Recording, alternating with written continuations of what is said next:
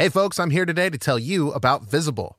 Something unfortunate about wireless services what you see isn't always what you get. But with Visible, what you see is what you get. No perception check required. Switch to Visible, the wireless company that makes wireless visible.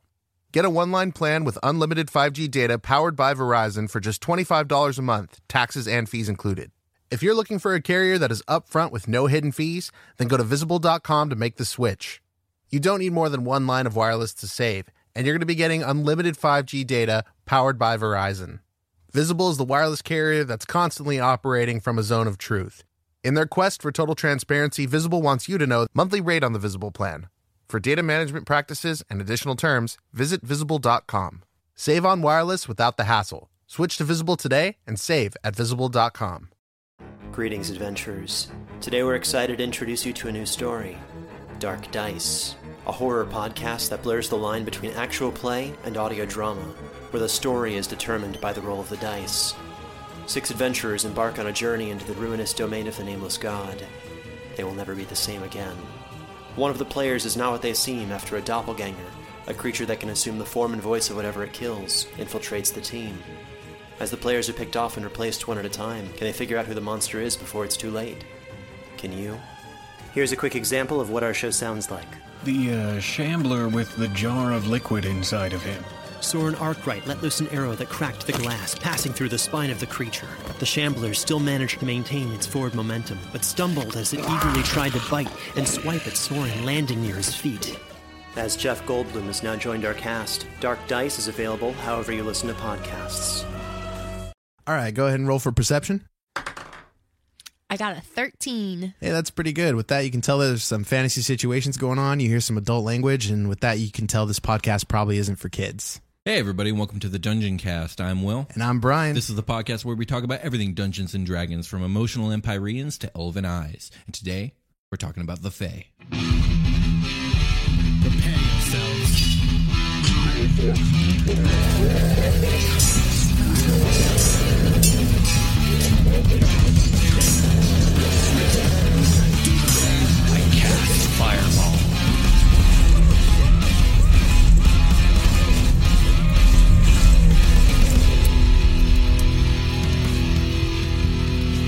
Dungeon Cast. Okay, Brian, so uh, today we are covering uh, a kind of a complex topic, or at least I find it to be complex, mostly because I'm fascinated with Fae, so I get really in depth about like how my Fae work, and I'm always reading up on Fae. And uh, you've had some experiences with the Fae. We've talked a little bit about that in our Fae Wild episode. Yes, and this episode is not to be confused with that episode. This episode is about a much more broad topic, which is Yes. the over-encompassing uh, experience that is the Fae, yeah, right? yeah, absolutely. We're we're not talking about the place this time. We're Right. talking about the things that live in that place. Right. Okay. uh, and how they work and role playing them. We're going to talk about it from like uh, a monster aspect. Uh, this is going to be a monster mythos uh, episode. We're also going to talk about this from like expanding outside of like the the lore that D and D provides, and uh, we're also going to talk about um, uh, like almost the player kind of end of this. I guess like if you're there are some races that are Fey ancestry, so these are some things you might want to consider if you're role playing this. Also, there's the Warlock, which can actually have a really close connection with the Fey. Yes. So understanding the Fey might help a lot. Very, uh, very interesting tie-ins with the warlock. Um, let's, for the viewer, talk about exactly. Let's give it a broad overview of what the fey is. Can you give that to me? Okay, so Fey or Fey creatures, uh, or fairies, depending on how you want to refer to them, they're based off old Celtic uh, folklore or old, uh, it's a real mixture actually of European folklore. Yeah. Um, it originates from old Irish and Scottish and I guess even English like mythology, and it it kind of covers like the spiritual and the supernatural and the metaphysical explanations that they had back then. This Yes. is pre-Christianity, by the way. Um, now I've found that as time kind of went on in history, more and more things started being added to the repertoire of the Fae. So what started off as just okay. fairies, which are nothing like what we think of fairies today. They weren't like small little pixies. They were like almost like ghosts. yeah, little demons, as I understand it. They Um, would. Uh, they could shoot, be, They yeah. would shoot you, right? I think we talked about that. In, that uh, was more another like episode. elves. Yeah. Which again, elves are Germanic in, in origin, and elves eventually were kind of added to this uh, general European folklore of Okay. the Fae. So you're right in that regard. But um, original fairies were just kind of like there was a mixture between mischief makers and evil entities, and they usually were basically of nature. And um, again, as time went on, Germanic things like elves kind of got added to the mix, and goblins and ogres actually kind of got added to the mix, and basically anything that wasn't Christian really got added to the mix. For sure. even as far as like Greek things like satyrs and centaurs and Yes, uh, those things dryads are- and nymphs. Those are Greek mythological creatures, but they got added to this general thing that is into this Fae. bullshit. Yeah. And- Hashtag Fae bullshit. yeah, exactly. and somehow though it all fits, and I, it's very cohesive, and it's a really wonderful and uh, scary place. Really. Well, uh, using the word cohesive loosely, right? Because this is a this is a very uh, chaotic style. Oh, It's true. Yeah, uh, you're area. abs- you're absolutely right.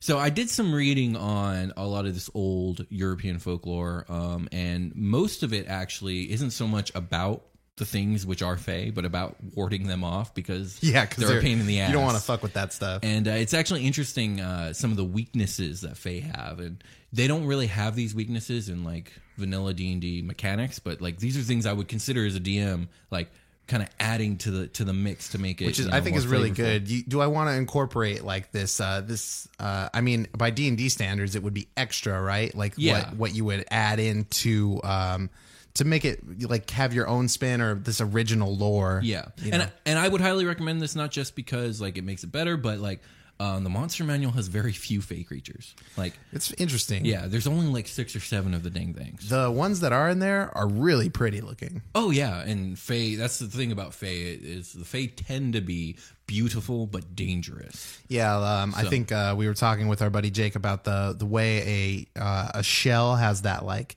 rainbow fluorescent like hues Yeah. in it like Yeah, that, and yeah. uh, there, I think there's a little like dragon in there, like Oh, a fairy, fairy dragon. dragon, yes, yeah, yes. and it kind of has that going on in its it little does. wings. It does. Super and cool. here's the thing. Again, what I was saying about there being very few Fey creatures is the Fey dragon, or the fairy dragon, is categorized under the dragon category. I feel like Oh. it should be like a dual categorization. It should be. Does that live in the Fae? Yes. Yeah, okay, That's cool. where fairy dragons are from. They're from the Feywild. So why doesn't have the Fey tagline? Well, because in fifth edition they don't double up on origins. It's just you have one origin. I see, And okay. I mean, in all honesty, we already have the pseudo dragon taking place of the tiny dragon. So why not Mm-hmm. have the Fey fairy dragon be in the Fey? But Eh. whatever. So It so, is what it is. Yeah, it is what it is. So some of the weaknesses that the Fae have, the traditional weaknesses, are iron is is probably the most prominent one. Okay. Um, or cold iron um, sometimes, and what that means can vary. Like either it was cold forged or it's just iron that isn't hot. Is that like putting silver bullets in your gun to kill a werewolf? It's very similar to like the weakness of silver thing. so you Um, want like an iron blade. yeah, you want like an iron. bla- Honestly, any iron. It could be iron, uh, like so- hammer. so it's you going don't to necessarily- burn them. It's Oh. going to to make them feel pain and misery. So con- you, Yeah. you will have to make contact. Yes, yes, usually. Now in I'm sure there's some fear In- element, like look at my iron, right, Fuck you. Yeah, there is. Well, I've seen things. Okay, so in Patrick Rothfuss's Kingkiller Chronicles, there is a form of magic called naming. Which I'm not going to get into like the nitty gritty of, but like basically, if you know the true name of something, and Mm-hmm. true names are important in in Fey lore, um, you have power over it. Cool. And there is a really cool concept. Yeah, it is. And uh, there's a character who knows the name of Iron, and he comes into contact with a Fey person, and he freaks out because he's never seen one. He immediately, instinctively calls the name of Iron, and even though the iron doesn't touch him, it still hurts. It like the iron like begins to like ring and let, let off this noise, and it hurts this character because it's So- having some kind of physical impact on, on the environment. So when you say knows the name of iron, is the name iron or is there a different name that's like a secret? It, has to do with like uh basically in the name of the wind. Sorry, I know you said you weren't going to get yeah, into it, in but the I'm very name of the curious. wind, uh, there is what your waking mind and your sleeping mind, and your waking mind is like you, your normal self. Yeah. but everyone has a sleeping mind that is much wiser and knows more things and knows Your names of things. subconscious or your like wisdom or Yeah. tie-in or whatever. So when you hear the name of something, um, your waking mind can't understand it. So y- if someone calls the name of iron, you will hear iron. Like that's what you'll hear them say, but that's not what they actually said. Ah, And, like, okay. let's move away from this because Fus Ro Dah. yeah, Fus Ro Dah. There we go. so, uh, so iron. Why is iron a weakness for Fey? Um, I've seen I've seen some different reasonings, but I think the most prominent reasoning and the one I agree with the most is iron represents represents uh, that which is unnatural. It represents the constructed. It represents civilization. Uh-huh. And since the Fae are such a strong representation of nature, they are naturally weak to iron. Okay. Um, why iron and not steel? I don't know, but it's it's. I've always thought it was really cool. Um, also because like as common as iron is. Uh, a lot of your players aren't going to really be carrying iron on them because most weapons are not going to be made of iron. They're going to be made of steel. Right. And steel does not work. I mean, it will still hurt them, but it's not the way iron Yeah, would. you still have a fucking sword. Another, an, yeah, exactly. An- another uh, weakness that uh, I've seen very commonly is fire, and not just any fire. Usually has to be some sort of pure fire or fire burned off of a certain wood, usually rowan wood. Why rowan wood? I'm not sure. I think it's because that was a common tree in in um, the area in Ireland and in Scotland. I don't know if that's Yeah, Celtic that's areas. a fact, but I've noticed that it, a lot of uh, the weaknesses for the Fae are very mundane things, very common things. Yeah, I, I'm seeing some parallels here with like fighting off demons and shit. Like, I need garlic to like ward off this vampire. Yes, or and I need holly. like, holly is something that wards off Fae as well. Oh, Holly, sick. rowan, uh, certain herbs. Um, which I, in all my readings, I couldn't find like what herbs. It just said some herbs. So I was like, okay, that's fucking specific. better go get some herbs. Get that oregano. Yeah. But, but uh, so iron, which is common, iron's the most common metal. It's going to be found anywhere. Fire, that's something that mankind has had mastery over for eons. Uh, yeah, basic- and uh, gen- the general uh, the general weapon against uh, the forest is like setting it on yeah, fire. yeah, that's yeah. That's according to Smokey. That's true. Um, so uh, some herbs which are common and uh, types of wood that are common to the area. Now, the reason that I think these things being common is so important is because the Fae are often fascinated by that which we find mundane, much the way that uh, the the people from the mortal world are very fascinated with the Fae and how fantastic it is. Okay. to them the fantastic is normal, so that which is normal is fantastic. I see. So, So going to the grocery store is fucking dope. yeah, they're probably they're probably like they don't get it. They don't Shit, understand money? What? Yeah, they're like, huh? Why? you guys are so silly. Like I don't get it. That's how Fey would look at that, and that's why I think it's it's very fitting that it's these very common mundane things that are their greatest weakness. Cool. But yeah, so that's interesting. so let's talk about like what what are Fae, because um, we're going to talk about arch Archfey, but let's talk about not arch Archfey first. So like elves are considered Fae, gnomes, uh, satyrs, dryads, nymphs of any kind, treants are usually Fae. And and you mean like descendant of Fae or Meaning like that these are things that uh, live in the Fae. They have a Fae origin of some type, and they usually have some, at least a little bit of a Fae mentality, which we're going to talk about Fae mentality. Because Right. It, it, Fae mentality, along with ever, a lot of other mentalities in Dungeons and Dragons, is truly alien. It is not human. Yeah. It does not in any way um, represent or. Uh, it has ze- almost zero common ground with with humanity. you got to throw away what you yeah. know Yeah. if you're the way a dragon thinks is way closer to the way humans think than like the way a archfey thinks. Yeah, okay. And um, it's not just the fae that has this alien morality. Um, uh, demons and devils have alien morality. Uh, things from the far realm have an alien morality. Yeah, the beholder. It's fucking Yeah. it's It- fucking insane. Exactly. It's it. It, It thinks on a different think- level. Yeah, you would think it's insane, but it, to it it's not insane. That's just the way it is. Right. So, uh, so that's what I mean when I'm talking about fey creatures. Cool. Okay. Um, other things that are fey. Um, let's see, will wisps. That's another fey. oh, nice. Um, although they're they're uh, categorized in the monster manual as undead, they're supposed to be undead and fey at the same time. nice. Um, Owlbears. mm, no, they're they're not. Believe it or not, uh, they're not. I just I'm recalling a game the the game uh, that I was playing with you where you were DMing and I Oh, think we ran into in an the Fae. owlbear. Yeah, you did. But it You was did. just possessed by Fae.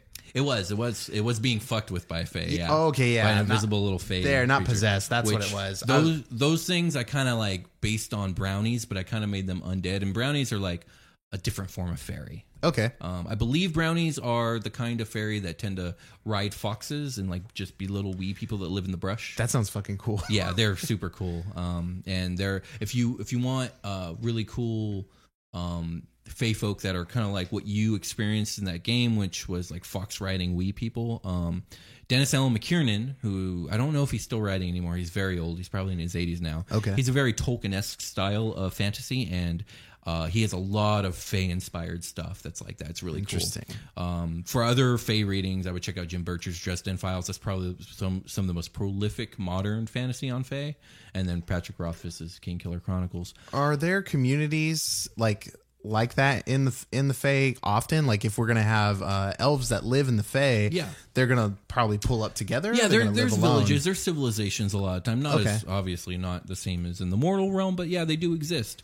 Um, another thing in the Fae is on top of all like the monsters and the various like humanoids and whatnot, um, animals usually are sentient.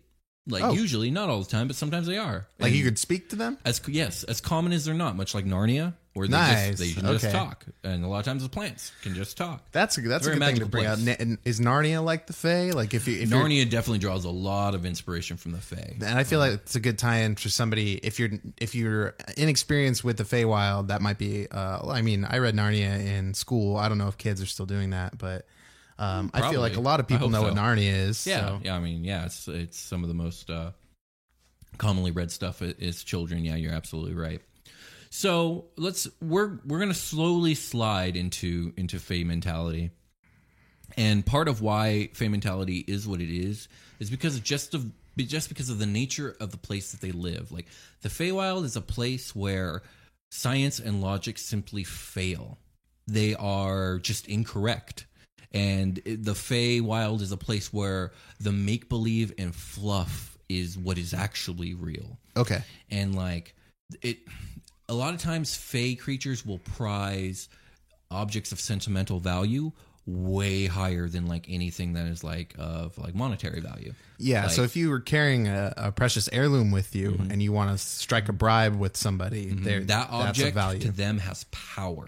It, it it it means something, and that and like and not just like you know like the power of love, but like it's it's literally like when it's in the Feywild, like that power means something, and it is something, and it will have a physical representation, even if you don't understand how to ever bring that about. It it's it's there. the Fey will, the creatures of the Fey will know. Exactly, Most likely. exactly. Um, and Like, oh, I got homeboy's grandmother's heirloom. Fuck yeah, you. right. Die. yeah. So uh, and uh, and that's another thing too is there's like weird rules to to all this stuff, and it just varies from fey to fey and from place to place. well, I remember the time dilation. Yes, that is. How does thing that affect creatures that live there all the time? It just doesn't. Like they just live. They time flows normal for them. So it's more of like an entrance exit thing. Yeah, it's it's just like time here and here are flowing differently. Right, okay. And from like f- what makes the most sense to me is that time here just flows differently like uh, at different times. Like it fluctuates. Sometimes Right. it's going fast, sometimes it's going slow. I think um it is likely that in the long run it evens out maybe, but I don't I don't know. Who's Yeah, say? there's, Who's to um, really say. uh, as a Stephen King fan, there's a lot of that going on in Dark Tower, where Right. like the the worlds that run along side by side, one will run faster and will not slow down. Right. So yeah, there's a lot lot of weird uh lot of weird time time concepts in that. Yeah, and I think that's common. Um, so kind of more on this, like the the the fluff is real. Like also like just the the way they think too. Okay, so here's an example. If you were to be in the Fae and have a really cool pixie friend, and you're feeling depressed, and the pixie finds out you're depressed, the pixie might present you uh, with a peach. And if you were to ask it why the peach, the fairy would say, "Well, because the peach is full of sunlight." And If you asked it what it meant, well, it would say, "Well, look at its color. Like it's the color of the setting sun because it wants to be so much like the sun, and sunlight brings happiness. So if you eat this peach, you'll be happy." Like that's the type of mentality. Like none of that really made sense, but it kind of does, but not really. Like you know what I mean? You see what I'm saying? Well, I'm on a lot of acid, so here's this fruit. Yeah, pretty much, pretty much. Yeah, so so that's like that's the world that they live in, where it's like these fantastical things just are real Well, to if I, them. I would say if I was feeling depressed and a flying pixie came up to me and gave me a peach, I'd be. I'd be I mean, feeling, I'd eat it. Yeah, I'd feel probably feel better. yeah, I mean, yeah, that'd, that'd be cool. pretty cool. But I, I get what you're saying. The mentality is like, here's how I would cheer you up when, like, in the real world, it's not so simple always, and maybe Yeah, that would exactly. have th- that would have uh, weight in in reality from Fey to Fey. Not necessarily if a player wanders into the Fae and a pixie Yes. goes, I would "Here's agree a with that. peach." Yeah. it might not necessarily make you feel better Mm-hmm. in the way it would another fate creature. I, I I agree with that, but I could also see it going the other way, where like in your mind you think like, well, that's not going to work, but then you eat the beach, and next thing you know, you know what? I do feel better. Ooh. how weird, right? Like, yeah, the, the, it could go either way. It's really up to the DM at that point, and I think both ways are very cool. So it's it's really up to you. Okay, Um, let's talk about like the the nature of the behavior of fey creatures and like this doesn't really apply to elves as much as it pl- applies to pretty much any other fey because elves are they have fey ancestry but they're really removed from this like fey mentality yeah, they're more of a material plane type of race. yeah, absolutely. But generally speaking, fey creatures, from centaurs and satyrs and dryads to all the way up to archfey, there are certain things that, like, generally speaking, they're they value or they're about. Like, um, uh, they they often have the inability to lie, or they simply choose not to lie because that's not in their nature. Okay. but they are very tricky with their words, and they will do what it takes to make you believe in a lie they're trying to tell you without telling you any lies. Like a monkey's paw sort of situation. Like, Yes. Mm-hmm. let me grant your greatest desire, but I'll also steal all your money. Very much so, which also brings me to the next point is a lot of Fae are deal makers. And usually, uh, I would say 99.9% of the time, whatever deal you make with them, you are on the wrong side of that deal, my friend. And they've worded it in such a way where you do not believe that. Exactly. Which- why would you say yes otherwise? Exactly. And and here's the thing, like this is where it can become very hard for a DM to roleplay because it's hard to be that fucking clever. yeah, well, you got to be alien-minded. you got to be this uh, alien mentality, Mhm. and, and so I would say just do the best you can. right? Another thing, and uh, this kind of goes back to the weaknesses bit and uh, Patrick Rothfuss with naming is true names are very, very important to the Fae. If you hold the true name of a Fae, or if a Fae holds the true name of you, like you will have power over one or the other. Like if you have, if you know an Archfey's or a Fae's true name, you will have power over them. They will have to do what you say, Wow. and vice versa. And this is why you should never give your name to a Fey creature while in the Feywild. So Um, if your name is uh, Daniel, and your mother gave you that name or or what have Mm-hmm. Right. you. Uh, and you're in, uh, you're face to face with an archfey who's trying to strike a deal, and Yes. you and they, hey, what's your name? And you say, my name is Daniel. You've just given a piece, uh, Mm-hmm. You've a given piece a piece of, of your to, name, but you haven't given them your whole true name yet. Likely, because likely your name is more than that. Your name is you probably have a last name, Ah, okay. So my name is Daniel Stevensworth. Yeah. of and maybe that- Morrowinter. Or there we go. Now we're starting to get into territory. If they start knowing that, like, and it really varies on like what what true names mean to you as a dungeon master. But for me, just to simplify it, I would say if the archfey is going to know that you're what was it, Daniel Stevenson of Morrowind, Is of Morrowinter. of Morrowinter. like that might be enough right there. Now they have your true name. Now they have power over you as long as you're in the Fae. Get me a peach. There's other things. there's other things where they might have power over you, such as if you eat at their table. If a Fey creature offers you food, generally that is fucking danger zone. They're trying to get power over you. If you've eaten from their table willingly, you now owe them something, Ooh. and they will come to call on you. And if you do not, like, if you don't honor that, bad things will happen. So. With, yeah, and Fae will find you. The Fae will find you, and like You, better will be think twice before you eat this chicken. and something something bad will happen oh because of it all. Okay. Um, they so yeah, they're deal makers. Uh, true names. Um, promises are important. You don't break them. Yes, so They don't break like them. a something like a. This is reminding me of like the heirloom situation we were talking about Mm-hmm. earlier, where like a promise will carry weight Exactly. and have real power in this place. That's Okay. exactly right. And okay, so you're getting it. Another thing, and uh, we are kind of said this is uh, Fae are incredibly curious about humans. They're fascinated with them. Right, because if you're walking into the Fae as a player in a campaign, it's probably very mystical, magical, very visually stimulating, Yep. and so uh, the same is uh, goes for um, the other side of it. So if the Fae wanders into the the material realm, they're going to be like, "Holy shit, what's going on? yeah, absolutely. And okay, so You're buying shit off a blanket? What?" in um in uh the Wise Man's Fear, which is the second book of King Killer Chronicles, the main character ends up being in close proximity to the equivalent of what you would consider an archfey for a long period of time, and she's an ancient being and very powerful and very fascinating and wonderful. She's basically the equivalent of a sex goddess. But to like, and I get really irritated with fans that like equate her to that because she is way more complex than that. Like that's demeaning to her as far as I'm concerned. Her name's Felurian. But um, one of the things fascinating about Felurian, who is an ancient creature of legend that every child knows of, like she's like it's like like uh, the Yeti. Everyone knows what the Yeti Okay, is. yeah. so like talk you- about it the lore of this world Yeah. is the Felurian. Exactly. Felurian is her name, and, and she's ancient and powerful and wondrous. Nice. And she, um, over time, you know, they get to know each other, whatever, and he would sing her songs and tell her stories. And the ones that she was delighted by the most, the ones that she found the most interesting or fascinating, were the really mundane stories about how, like, uh, some farmer's daughter, um, you know, like did something super mundane in town that day or had trouble getting to the shop and like you know Just getting what she needed. Yeah stuff. just just real boring like stuff. And she was delighted by it. It was so fascinating and fantastic to her. And it, it's it's such an interesting read because like he's singing her this song about something so simple and like he's watching this this beautiful being of power and ancientness like delight at it. It's so crazy Um, so story time usually makes me pretty sleepy. Can we take a rest Yes, before we get let's- into more of that? let's I don't want to fall asleep. yeah me neither All right, let's do it.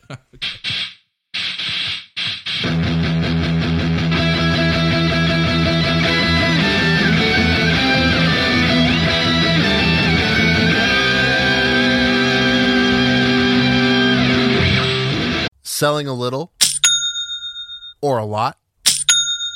Shopify helps you do your thing, however you cha-ching. Shopify is the global commerce platform that helps you sell at every stage of your business. From the launch your online shop stage to the first real life store stage, all the way to did we just hit a million orders stage? Shopify is there to help you grow. Whether you're selling scented soap or offering outdoor outfits, Shopify helps you sell everywhere. From their all in one e commerce platform to their in person POS system, wherever and whatever you're selling, Shopify's got you covered. Shopify helps you turn browsers into buyers with the internet's best converting checkout, 15% better on average compared to other leading commerce platforms. And sell more with less effort thanks to Shopify Magic, your AI powered all star. Shopify is great. They're taking businesses of all sizes, cradling them in their arms to help them grow by giving them the tools they need. Shopify powers 10% of all e commerce in the US, and Shopify is the global force behind Allbirds, Rothy's, and Brooklinen, and millions of other entrepreneurs of every size across 175 countries. Plus, Shopify's award winning 24 7 help is there to support your success at every step of the way. Because businesses that grow, grow with Shopify. Sign up for a $1 per month trial period at shopify.com slash dungeoncast, all lowercase. Go to shopify.com slash dungeoncast now to grow your business no matter what stage you're in. Shopify.com slash dungeoncast. Contained herein are the heresies of Radolf Burntwine, erstwhile monk turned traveling medical investigator. Join me as I uncover the blasphemous truth of a plague ridden world that ours is not a loving God, and we are not its favored children. The heresies of Radolf Burntwine, coming January 2nd, wherever podcasts are available. Hello, everybody, and welcome to the part of the show where we stop talking about what we were just talking about and we start talking about something else, which is us and you. Let's start with you. Thanks a lot for listening to the show. We really appreciate it. Yes, thank you very much. We really do appreciate it. So, yeah. Been seeing, been seeing all the stuff just like every week. Man, uh, I'm really impressed with you guys. Thanks for being a part of this. It's uh, it's a lot of fun, and uh, can't appreciate it more. Um, I want to give a particular shout out to somebody that is a pretty big fan of the show. It's given us a lot of uh, a lot of attention, a lot of positive feedback, and uh, really has an impact. His name is Sandy Del Rosario. He's a good friend of mine, and he just started a YouTube channel. I wanted to give him a plug since he's always plugging us. Um, I think that's the name of his channel, Sandy Del Rosario, and uh, he's got a couple videos up there. I don't know if you guys are into this. I was pretty into it. Uh, the first video is called "I Try Miracle Whip" by the Spoonful, and it's pretty much what I just said. And the second one, the second video is "I drink clam and clamato juice mixed together." And Sandy's a At pretty least, you, at least you know what you're getting. yeah, exactly what you're getting. Um, I know a lot of people that are into that kind of stuff, and uh, you? I, yes, I do. And I was into. Well, I, I, uh, uh, I guess I was being generous when I said a lot, but I know Okay. I do see views know on at least videos one like that. person? I know at least one person. Okay.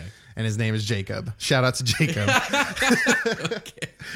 Um, what else we got? Oh yeah. Okay. So uh, we- back to uh, back to us, kind of. So guys, we're still running that contest that I've been talking about for like the last like five or six episodes, where we are giving away three ultra detailed Hero Forge minis, and you got to do one simple thing if you want to enter. You simply tweet a link to our show, whether that be a playlist, a specific episode, a YouTube episode, a SoundCloud episode, whatever it may be.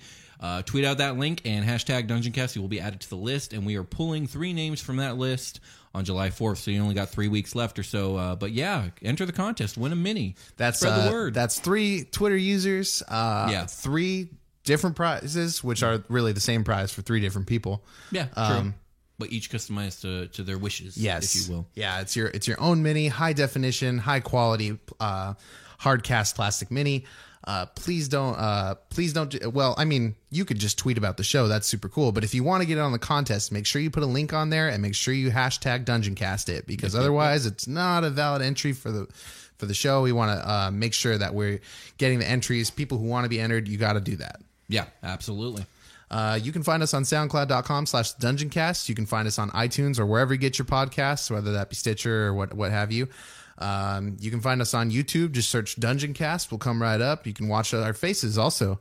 Um, yeah, I think that I think that's it. Um, oh yeah, if you're if you're using iTunes, uh, please give us some feedback. Give us a rating. We want to cr- we want to climb that iTunes ladder. Yes, please do. Yeah, that would be a lot of help. So uh, yeah, thanks a lot, guys. And I think we're just gonna get back to the show. Let's get back to the show. Let's get back to the show.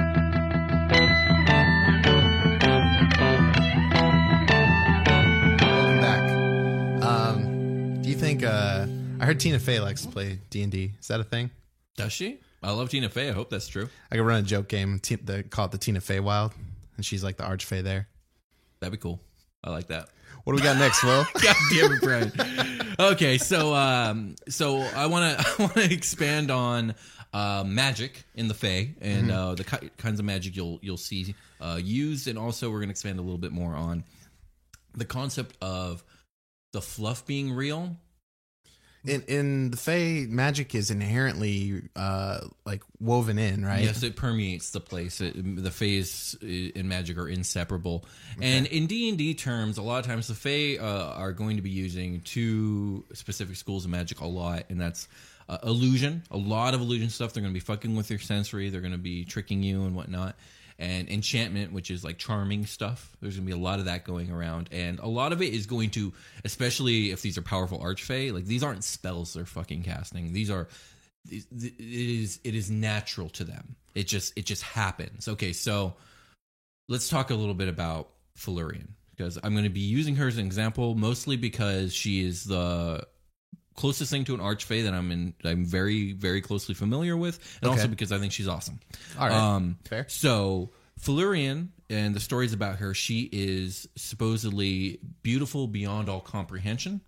Um, she is a creature of love and lust and beauty, and she um, drives men mad with her love. Ooh. She lures them into the forest with her voice and her singing and her beauty. Siren-like. And she loves them until they their minds break. Nice. Or not nice, depending on how you're looking at it. Super nice. And that's the legend. And some of it is true. I would say most of it is true. Not all of it is quite true. But here's the thing. We we find out in our reading that like though she can control this power to draw men or I imagine even some women in, um, it is not something that she turns on and off. It is it exudes off of her like body heat. Okay. It simply is. It's inherently tied and woven within her. Right. It is Okay. part of who she is and it is of her nature. Um, have you? I'm sure you've seen the Pirates of the Caribbean movies. I have. Um, you know um, the um, the the Ocean Queen, the the personification of the sea. What's her name? Calypso. Oh yeah, yes. Um, who is uh, Calypso is based off Greek mythology, who is a water nymph, and we all know nymphs are part of Fae.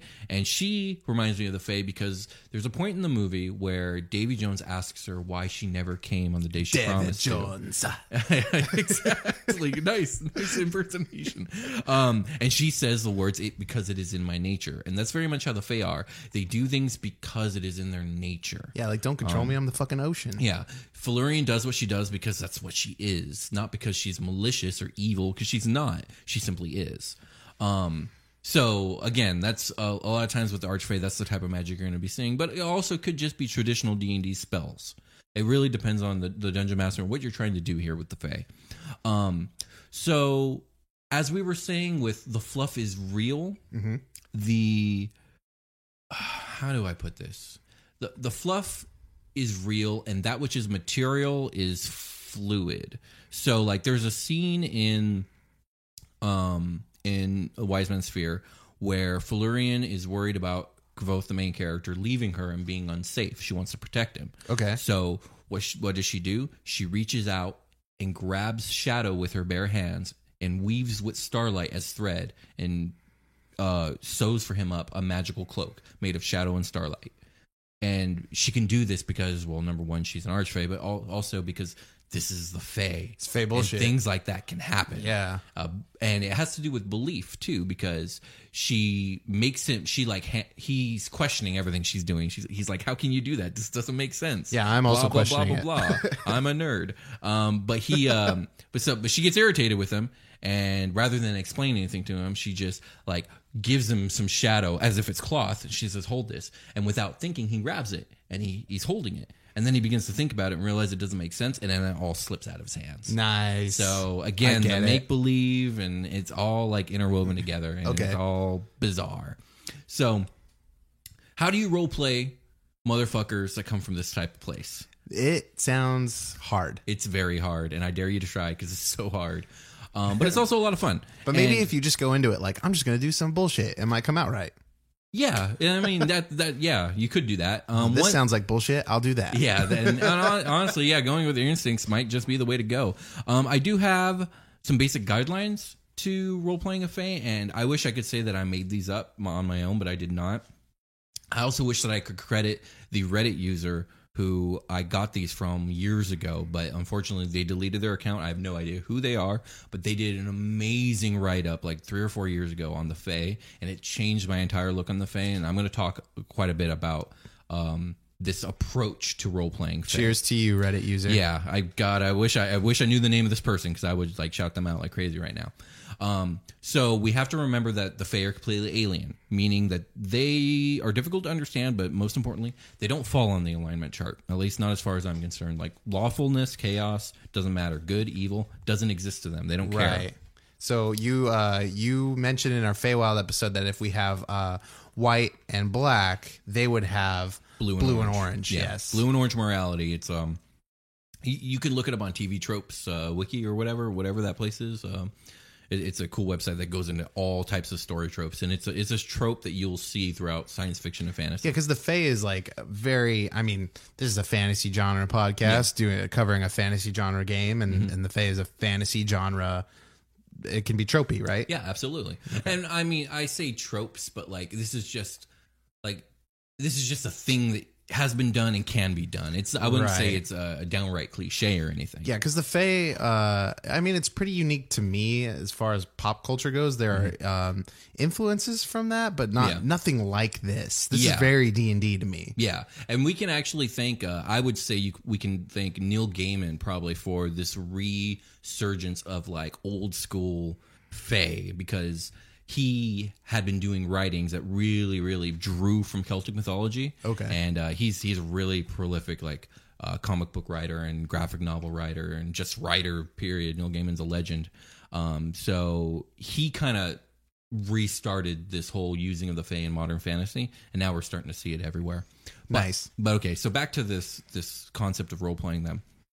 This person on Reddit, and I happen to agree with them completely, kind of broke down the Fae into like some basic behaviors that most Fae, if not all Fae, kind of have to varying degrees. Um, number one is they generally have a fierce guardianship of nature in general, Okay. whether that just be their little homeland grove or all of nature.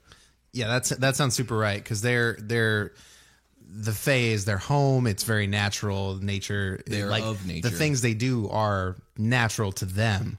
That that's a good point because yeah, that's exactly how they look at it. Um, and and yes, uh, they are of nature. Nature is important to them, if not even holy to them in, in a lot of ways. Another thing that all Fae seem to have is this bizarre but very very potent sense of fairness and equalness Okay. that it, both parties do not have to agree on this. Um, and the example that I think I'm going to give here is uh, uh, changelings and the taking of the firstborn child.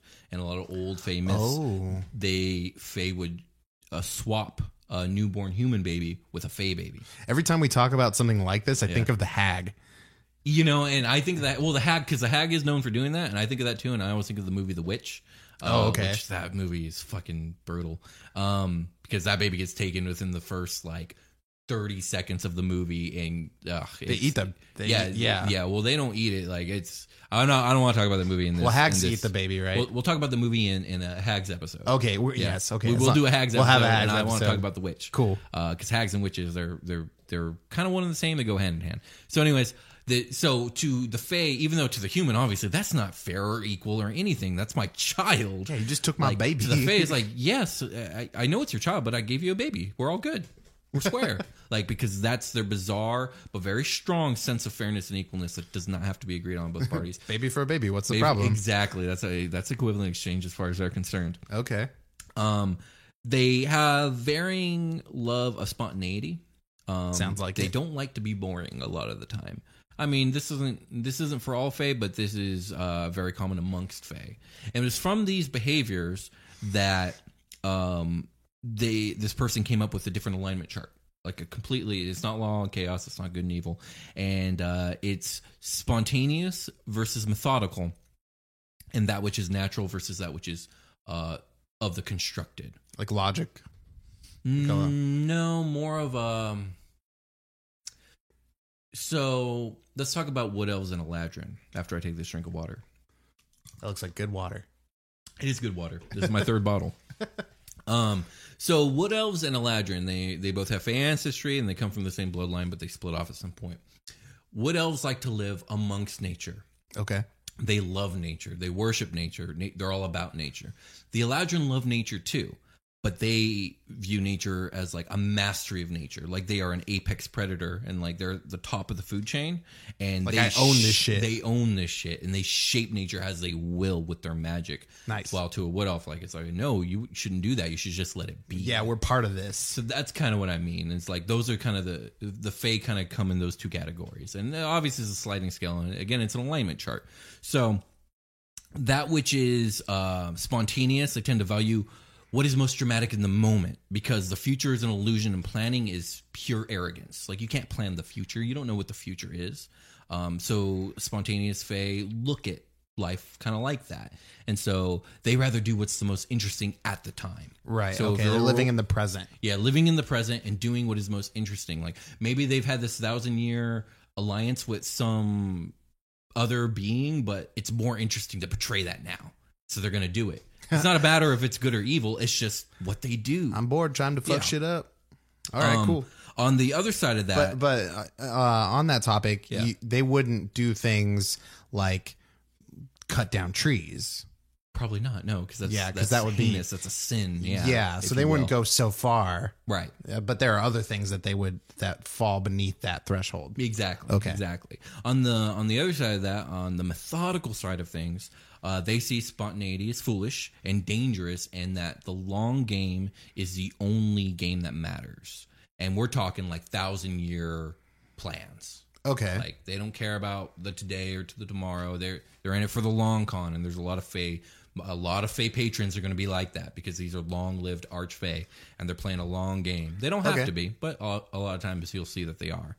Um, and again, like I'm talking about this for DMs to role play, um, mostly arch Fey, but any kind of Fey. But if you got a Fey warlock, I would say refer to this these these uh, tips, if you will, um, to help come up with a with a um, with actual character that's going to be their patron because uh, Fey patrons remember the Fey are, are fascinated with the mundane so they're going to be a lot more involved with their warlock than maybe the fiend or the great old ones. Right. they're They're gonna more hands-on. they're, gonna be more hands-on. They're gonna talk. They're gonna they're gonna have a lot to say. Um, So- When you have uh, that relationship with your patron, uh, and you, so let's say there's a physical embodiment, and you meet that per, that the archfey or, or your patron, Mm-hmm. and then you leave to go adventure. Are they like in your head? Is that like a thing? there's gonna be some sort of magical bond and Got whether it. that's like instant telepathy or if there has to be a ritual or something that's really up to but the there's some the line of communication. Yes, between the warlock and and their patron, yeah, there has to be Okay. there has to be like like the warlock owes that patron service. Right. like there needs to be some sort of uh, what's the word I'm looking for? Um, Way to boss them around. kind of yeah, way to boss them around. There has to be some sort of uh, ah, the word escapes me. Um, accountability, I guess. Okay. and and so yeah, that that that Way to keep track, to like- exactly. Yo, drop drop a pin where you at. Exactly, exactly. I saw this hilarious post on uh, Twitter and I retweeted it. And it was like it was a warlock that had a fiend pact with Demogorgon, who's like a demon prince, like basically on the level of a god, but pure fucking evil. Cool. And the warlock w- wrote like uh on a piece of paper, like, "Yo, Demogorgon, like." How do I, give me the power to slay these heathen scum that are like dragging your name through the mud or blah blah blah blah blah. Uh-huh. You know, you're you're you're number one guy so and so, and then um, the DM wrote a, a note back, and it just said new number who dis. And it was the funniest fucking shit. I, I really like that. But yeah, there's gonna be some sort of uh, communication between a warlock. Was it patron. in red pen on a white paper? Yeah, like- I retweeted a long time Oh. ago. Yeah, it was really funny. Um, okay, so uh, so let's talk about the natural versus constructed. Mm-hmm. The Fae that view things on the natural side are going to say we are part of nature. We must accept our place in the food chain, for that is what is good and right. We must live within its boundaries. Yeah. Let let it do its thing. Exactly. Around Which- us. Wood elves. I'll say wood elves. Then. um, and while constructed, we're going to talk about Eladrin, and they see themselves as above nature and as an apex predator. Like I command this. I I Yeah. I decide the ebb and flow. they're of nature and they love nature, but they are in command of nature. Right, So, okay. So yeah, and I would I would approach your role playing uh, on on these spectrums. I think it's going to make role playing your Fae a lot easier. So it, are you saying it's one or the other? Or are you saying they both exist? Um, uh, it's very much like good and evil. Okay, I see. They're going to be somewhere between there. They Got can be it. neutral on these things. So, excuse me. So does a druid? Because we just did an episode on druids a couple weeks ago. Is a druid uh some somebody that wants to be in the Fae? Maybe. It's like I could see like an elf druid, Yeah, like for sure, or Absolutely. like gnome, or yeah, there are. I believe there's even like uh, unearthed arcana where it's like a circle of the Fae or whatever. Like there are Fae druids. Yeah, it's a thing. Okay. Um, it's not really well represented in the player's handbook, but um, it'll be coming out probably at some point. and you as the DM are responsible for Yeah. fleshing that kind of stuff out, right? As a matter of fact, yeah, yeah, you are. But as a matter of fact, uh, the druid later on in its levels gets the ability to summon creatures. Um, and it can summon things from either the beast category or the Fey category. Nice. So there it is. Like, yeah, the druids do tend to have some sort of tie with the Fey. How could they not? The Fey is like Yeah. nature and magic just fucking slapped together. So Nice. there it is. Um, so you got any more questions about like role playing Fey or Arch Fey? Let's talk a um, little bit about Arch Fey, I guess. yeah, uh, I mean, are the archfey more of a ruler? Like, it, I guess it depends on like your Eladrin versus Wood Elf mentality. Yeah, I would say so. Um, so the Archfey are a real anomaly in this game. They're not as fleshed out or pinned down as like the Archdukes of Baator or the Demon Princes of the Abyss or any of the gods or deities, but they're kind of at the same level of playing field of power. Maybe slightly under, maybe at the same. It really depends. Like the Queen of the Fairies is usually at the same power of a god because fairies don't fuck around; they are powerful. but um, it really just varies, and you kind of have to make up a lot of your own. You can draw a lot of uh, inspiration from like old Celtic Celtic gods, and Okay. a lot of stuff you will see is drawn from them, like uh, Titania or Queen Mav or uh, the Queen of Air and Darkness, and some of these are different characters, and some of these are interchangeable names for the same character. It really just depends on what you're reading or what you're doing, but um, the Archfey are really just what were they originally? No one knows. At some point, they became something more, and they're incredibly unique creatures. Whenever there's an Archfey, they are very specific, much like a god. There is no other one of them.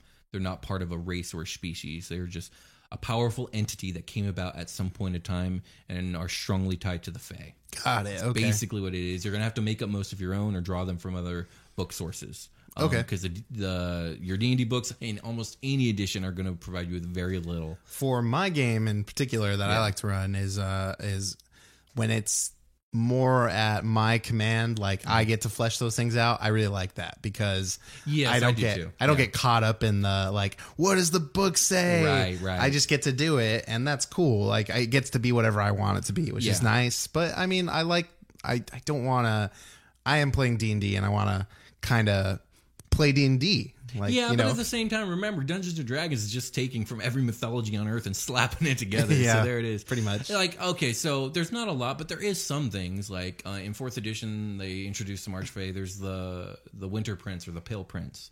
There's not a lot written about him. He's just a, a really powerful Winter Fey who used to be an elf at some point. Now he's this really powerful, fucked up dude who's really cruel, and he loves winter nice. and that's that. But He's like, Jack Frost. Yeah, he's Jack Frost basically. and there's also uh, like the Seelie and the Unseelie courts, um, which are you know that goes all the way back to Celtic mythology. And yes, the Seelie are the more playful, happy. Um, they're mischievous, but they're generally good-hearted. Although I wouldn't say they're good. Yeah, let's Um, talk about what it means. Like the relationship, Seelie, unseelie. Is that like heads and tails? Um, so it's said that Seelie and Unseelie are different sides of the same coin, Mm-hmm. but it's also said that they're the same side of two different coins. I don't understand what that means exactly. Okay. I just know that that's been said, so I wanted to say it. Interesting. So, so you don't have to understand. It's the Fae. Yeah, I know, It's right? a bunch of So the Seelie court is usually uh, pure-blooded noble fae who hold themselves. They're really on the constructed side of things. They are they see themselves as apex predators, a part of nature, but in command of it. Right. They're they're very methodical. They're playing the long game, and like it, it is a very um, uh, political. Dramatic world for them. Like they're always making maneuvers against each other, much like Game of Thrones. Oh, I see. Yeah. Okay. Territorial Um, yeah. and they're generally possessive. good, but they're also xenophobic racists. That if you don't have the purest of Fey blood that could be traced back five thousand years, you don't belong there. and You need to get the fuck out For sure. And like they will bring those who aren't into their court, but they're viewed as pets to be displayed. oh shit. Yeah, you see what I mean? But these beings are not good. Yeah. but they're also not evil. This is just what they do. They generally don't. They generally dislike evil and will slay evil, and they don't fuck around with evil. They like beautiful things like celestials and like other beautiful fae and like the most beautiful uh, art and the most beautiful songs and all stuff like that. Um, while on the flip side of things, uh, if you have even like the slightest drop of Fey blood in you, the Unseelie Court will have you if you're like powerful and worth something. They don't give a shit. Okay. There you're gonna find grotesque things and uh, that which is uh, perverse and twisted. And uh, even though like they are not like they don't align themselves with evil, everything they do is pretty fucking evil. So they are, uh, to put it simply, evil. Okay. Um, they're ruled by the Queen of Air Darkness, who is very beautiful but incredibly cruel, and they do a lot of like blood oaths and evil shit, and like they're they're crazy. I don't know too much more about the Seelie versus the Unseelie. Those are your basic premises for the for the courts. If you have a question, I might be able to answer it. Um, I don't really like the Seelie and Unseelie courts, and I know that might be blasphemous to people that do love it. I, it's it's a great framework if that's what you like. I just it doesn't speak to me, so I don't use it. Okay. Yeah. I I've, I have thought of the Fae more as like when you walk into the woods, it's just whatever the fuck is going on in there is going on in there. I, Mm-hmm. Don't, I don't really think of it as like there's this sect over here that believes these things and and does things this way and then there's the opposite side over here that's doing Right. it a different way. Yeah. Um, I mean that that calls to more much more structure than I believe my Fae my, my like what I Yeah. what I interpret as the Fae would be. Yeah, and I, I agree with that. But again, like everyone's phase is going to be their own, Yeah, and you know what? This this stuff is here if you want it or need it. Yeah, excellent. So Um, yeah, that, it's it's super crazy. Um, like just uh, for DMs out there, I think your best weapon uh, when you're talking about the Fae is the visual experience. Um, Oh, yeah. really hitting them with uh, what what visually everything looks like because it's supposed to be very stimulating and crazy. Like Yeah. to a player wandering into the Fae, there's a lot of mayhem and uh, just colors and yeah, and yeah, it's it's crazy. It's yeah, wild. I can't even. It's It's, yeah. I've got to do a lot of prep because I'm going to be doing some face stuff soon. Spoilers. Yeah, spoilers. so uh, that's this is good timing for me. And Well, hopefully uh, this yeah. episode has been helpful for you, and I hope for listeners that this you've gleaned something from this. I know it's it's a lot of information and a lot of it's incoherent, but hopefully this helped you. So, uh, any more questions, Brian, or should we call it a game? Let's call it a game. All right, we'll see you guys next time. Thanks. Bye.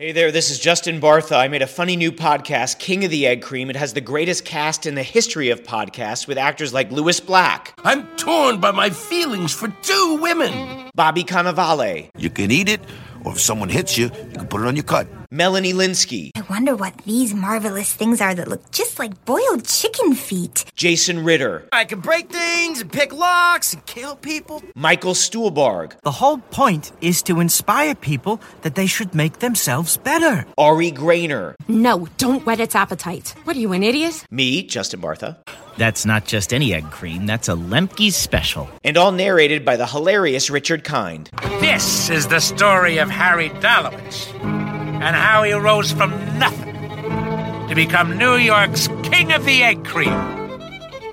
So if you like funny true stories, come listen to King of the Egg Cream, available wherever you get your podcasts.